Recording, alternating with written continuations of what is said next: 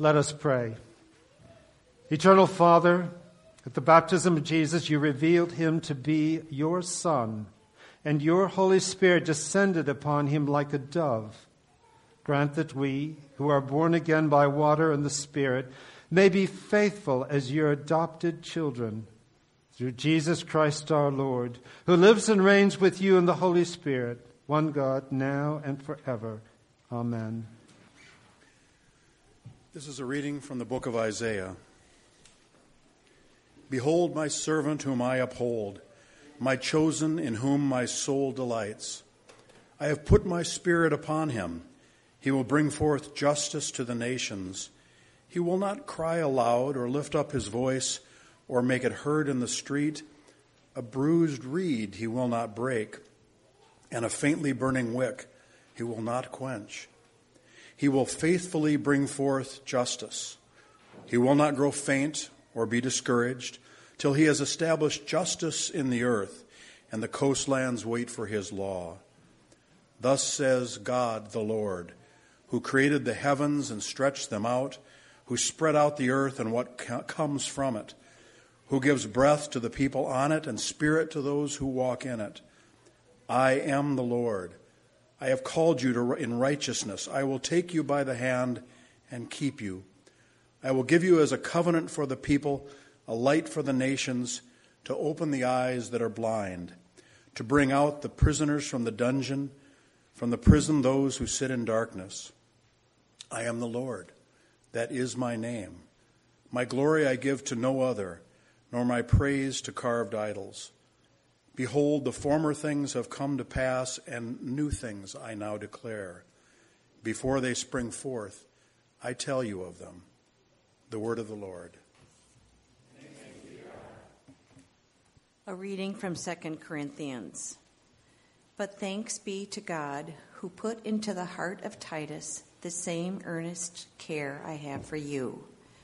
For he not only accepted our appeal, but being himself very earnest, he is going to you of his own accord. With him we are sending the brother who is famous among all the churches for his preaching of the gospel.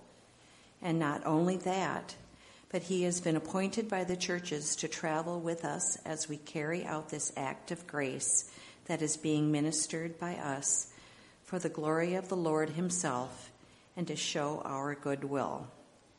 We take this course so that no one should blame us about this generous gift that is being administered by us.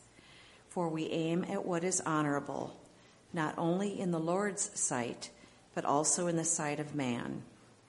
And with them, we are sending our brother, whom we have often tested and found earnest in many matters, but who is now more earnest than ever because of his great confidence in you.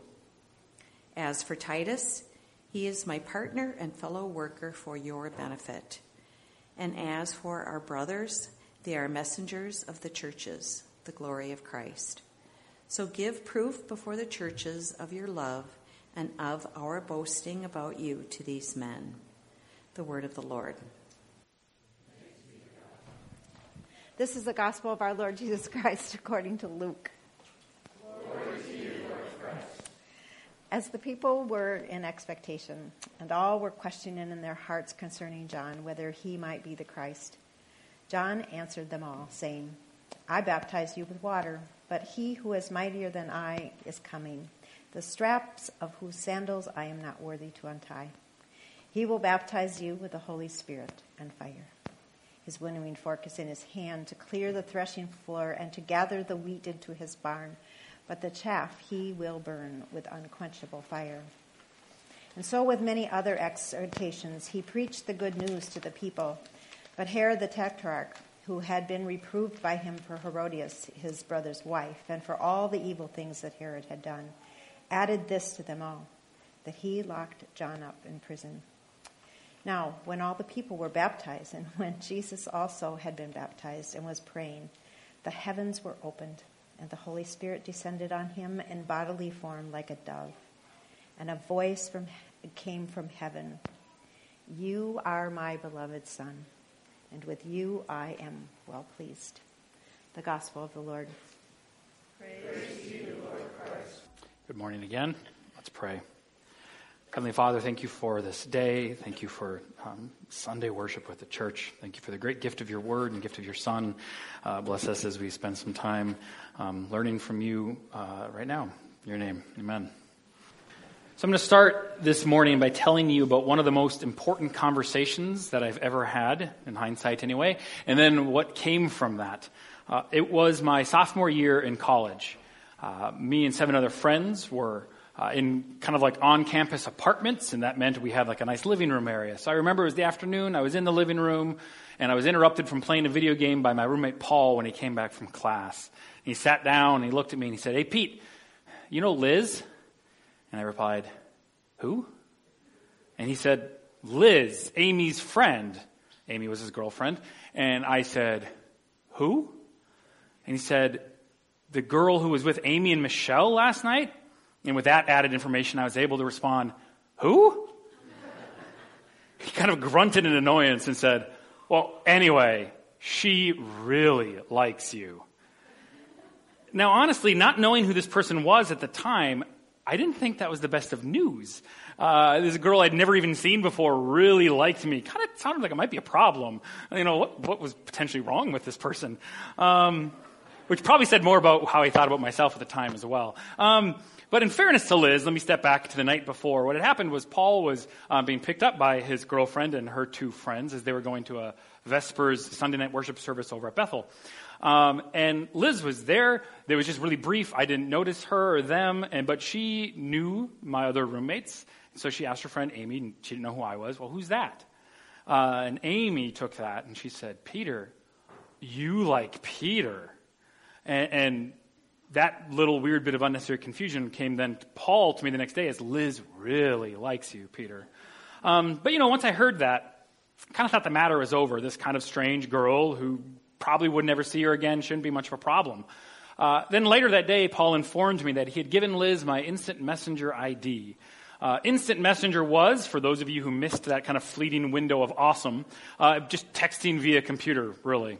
Um, I was not a fan of what Paul had done in this. Now it meant I might have to deal with this person in some way. So the next few days, anytime I was on Instant Messenger and Liz logged on, I immediately logged off. Just boom, done. Finally, one night, I was on and she logged on and, and, just pasted this big paragraph of text right over to me so I couldn't miss it. I couldn't get off in time. The gist of the paragraph was I never said I liked you. I don't know you. Sorry about the confusion. I figured I should say hi and kind of clear the waters in that regard.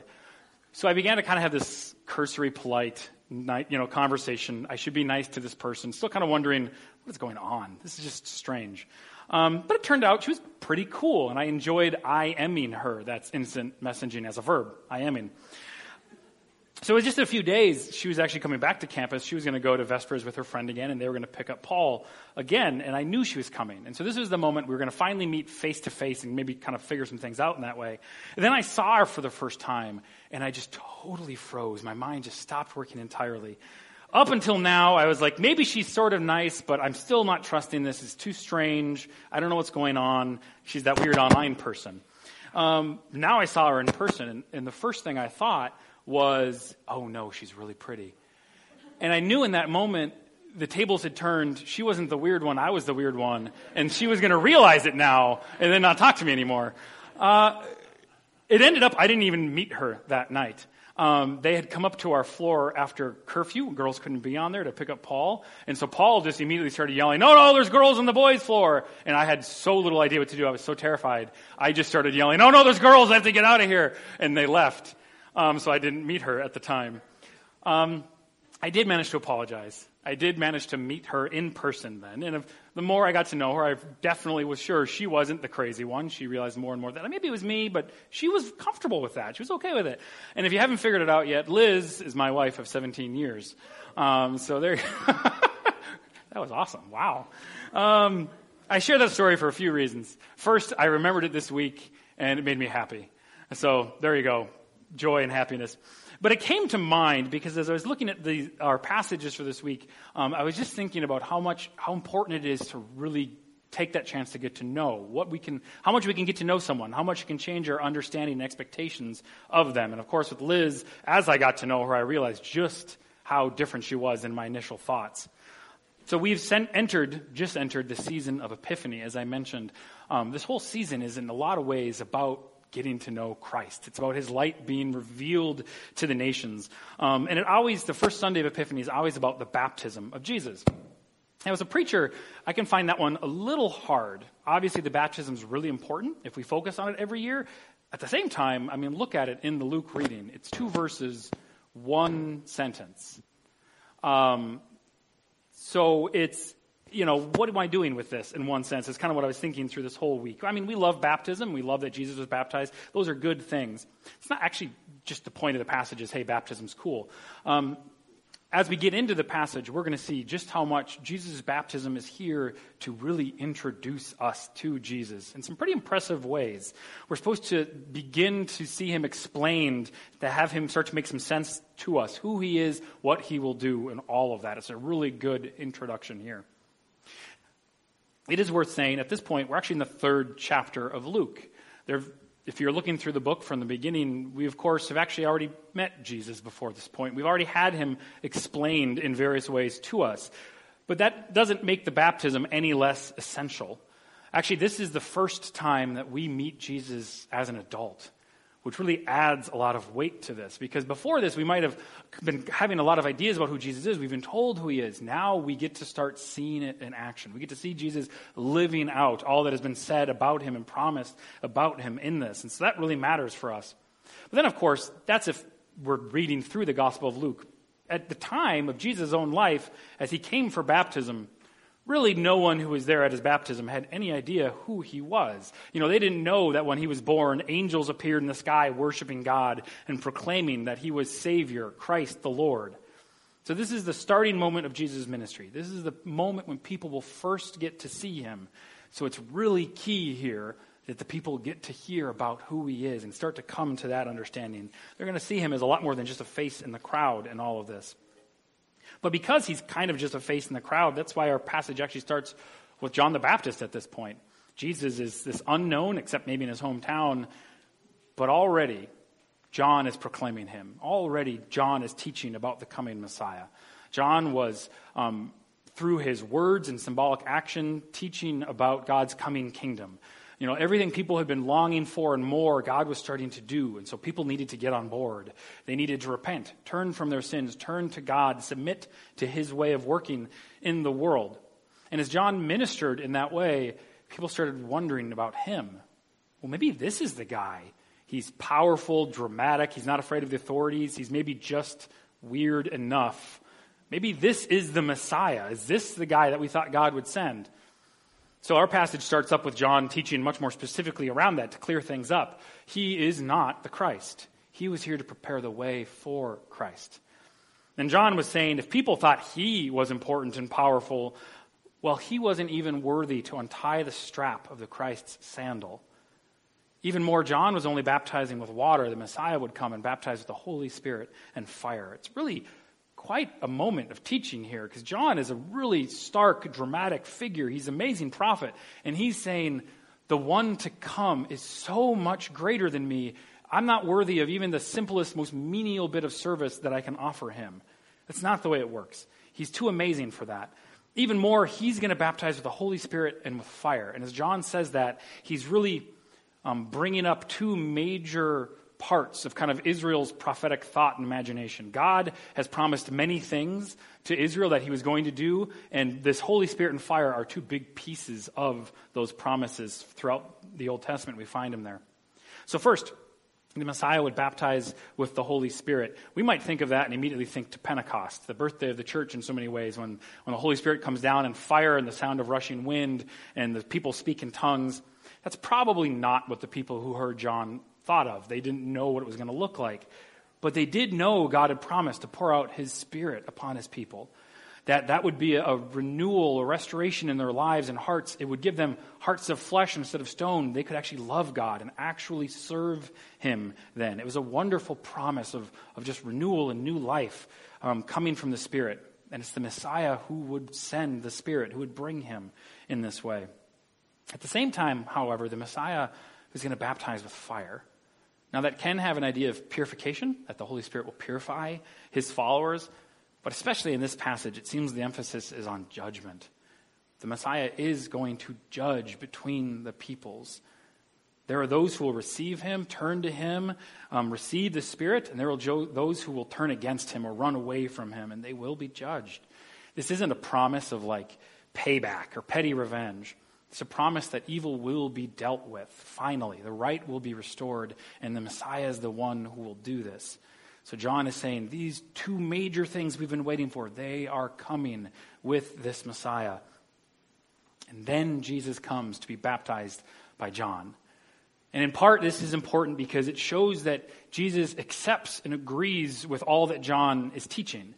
You know, he couldn't have come to John to be baptized and then said, but you know, you're actually totally wrong here on the Messiah, and I should know. It doesn't work. He came and he submitted to that baptism, and it was a way of showing that he agreed with everything John was saying. He was stepping into the story John is proclaiming here. So Jesus is agreeing with this. He will baptize with the Holy Spirit and with fire, and even he is as exalted as John is saying. Well, this exaltation of Jesus, it's in John's preaching and actually continues right into the baptism. We keep seeing the revealing of Christ's power, his wonder, his purpose here. So at his baptism, or Luke tells us it's right after the baptism, Jesus has been baptized. Maybe he's actually just popped out of the water again um, when, and he's in the Jordan River and he's praying. And then the Holy Spirit noticeably descends upon him, and a voice speaks from heaven. It is God the Father himself speaking about Jesus, speaking directly to Jesus. It actually seems like the John, the crowd around, they just sort of overhear what God is telling Christ so wonderfully at the moment. And he says, You are my beloved Son. With you I am well pleased. Some translations make the last clause, In you I take great delight. Take just a moment to imagine that again um, and just realize how amazing and how beautiful this moment is in its entirety. I mean, it's not just aesthetically beautiful. It is. It's awesome. Think of Jesus coming out of the water. We often imagine the sun shining on him, but the Spirit is descending. God is speaking. This is amazing. Uh, but it's also theologically beautiful. This is the whole triune God uniquely visible and at work in this one moment Father, Son, and Holy Spirit. And on top of that, this week I kind of saw this as vocationally beautiful for Christ in his way. Let me kind of explain. Again, the baptism happens for Jesus before he's really begun his ministry in the world. It's right on the cusp of starting, and this is when God affirms his love for Jesus. We know after this, Jesus will, of course, minister for years, several years here, showing miracles, teachings, getting into trouble with the leaders who disagree with him, and he'll ultimately die on the cross. But at the baptism, none of that has been done yet. But God doesn't wait to affirm him in this moment. He doesn't wait until the cross or after to affirm his love for Christ. Jesus is the beloved Son already. It's who he is before he has to do anything. We need this reminder for ourselves as well. We are God's children, not in the same way as Jesus, um, but we're adopted into God's family. We're beloved children, and we are loved by God not for what we do or for what we say, just simply because he loves us. Now, of course, we show that we are beloved children through our lives by what we do and say, but we're already loved. We're already his children before anything else. I was um, just remembered a story this morning um, as I was trying to work through this a little bit. It was um, a theologian was teaching. I think it was at seminary. I got to hear from him. He'd come into town. It was Miroslav Volf, if you've heard of him or read any of his things. He had a nice teaching. I don't really remember most of that, but the, the questions had a couple things that really point out. And one, especially, I loved um, his answer on. Uh, the question was about really God's love for us in some way. And, and um, Professor Dr. Volf just said, you know, too often um, we find ourselves trying to find a way to, to make sense of God's love for us. We try to ex- find reasons for Him to love us or find enough value in ourselves for God to love us. And He says, it's just, it's not how it works. He said, what I like to think about is I like to think of a young child with their favorite stuffed animal. Um, for me, that's always a bear. My son Ellis had one of these animals. And, you know, that stuffed animal, it's going to be restuffed. It's going to have holes.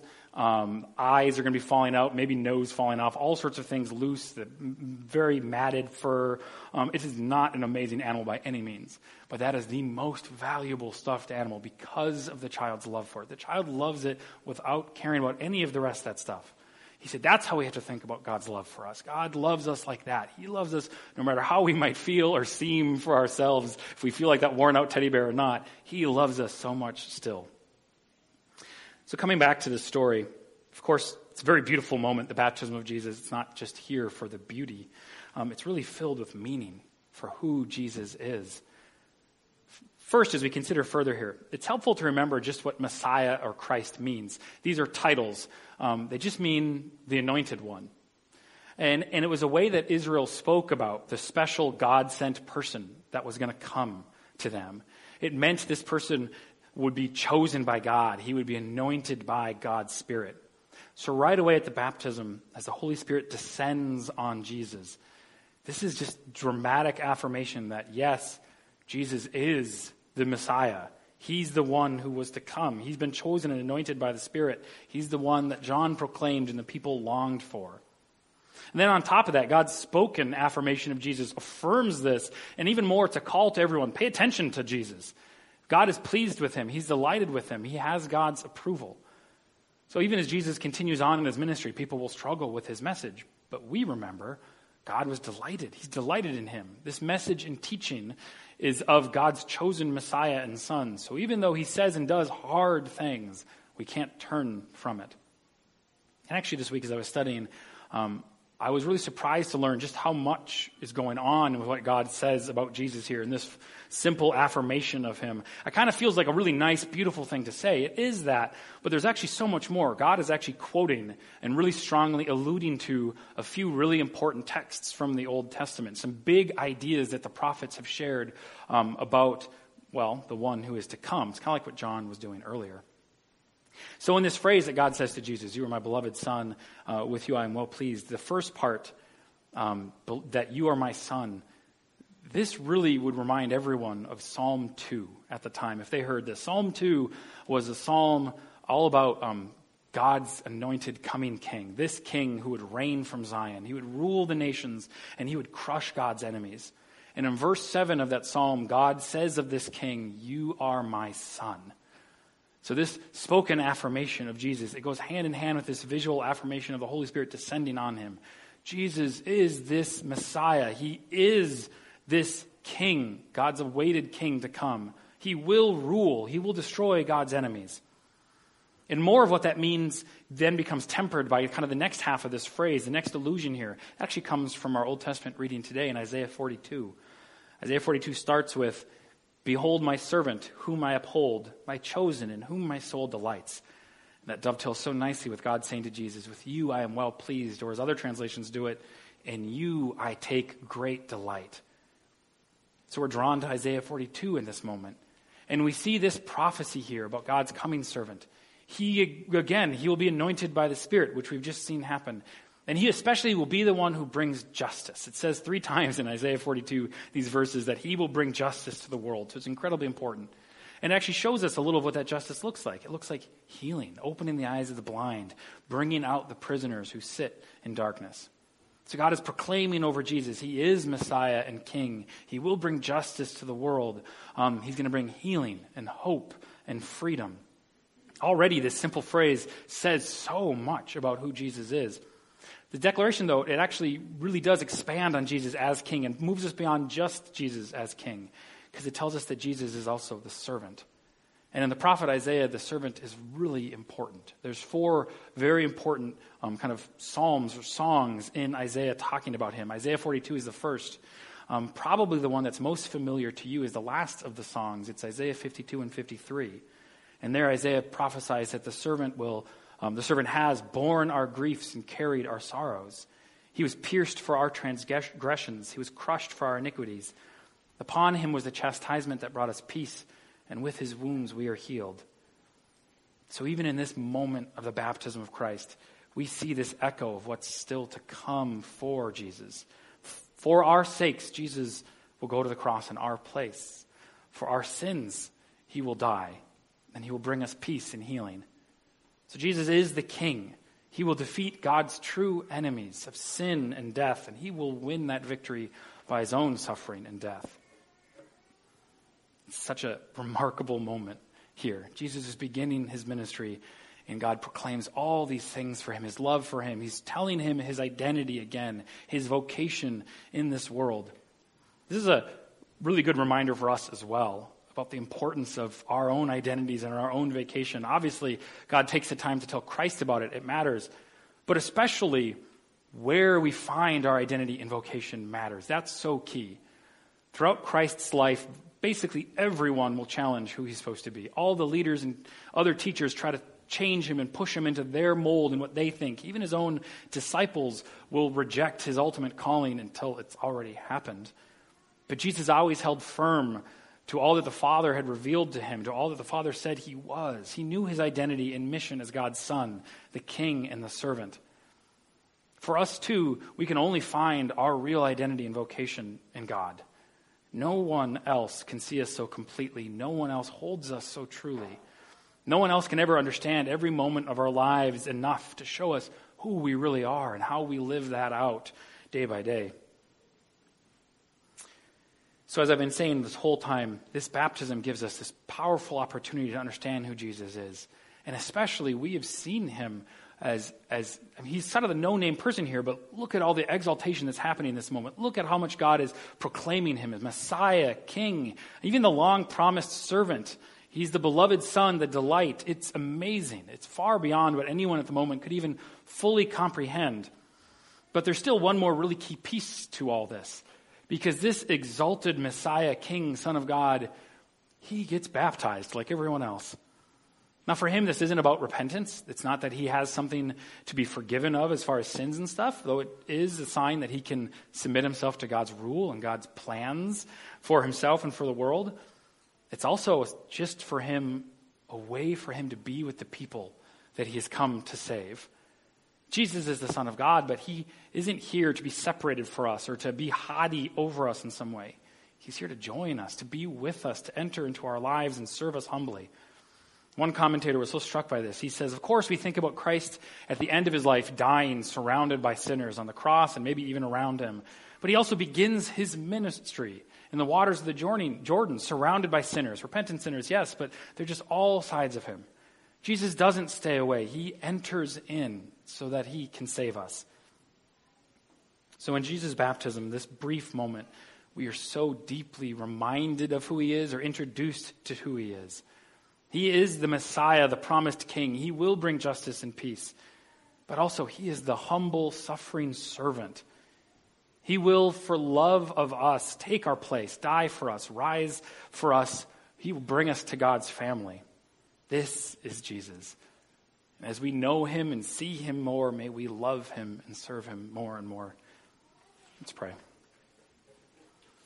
Christ, thank you for um, just how amazing you are, for all that you are and all you've done for us. I ask that you do help us day by day to hold fast to you, to grow in our love for you, and um, to remember the great gift of God's family, to live out as uh, sons and daughters of the Father in the world. Amen.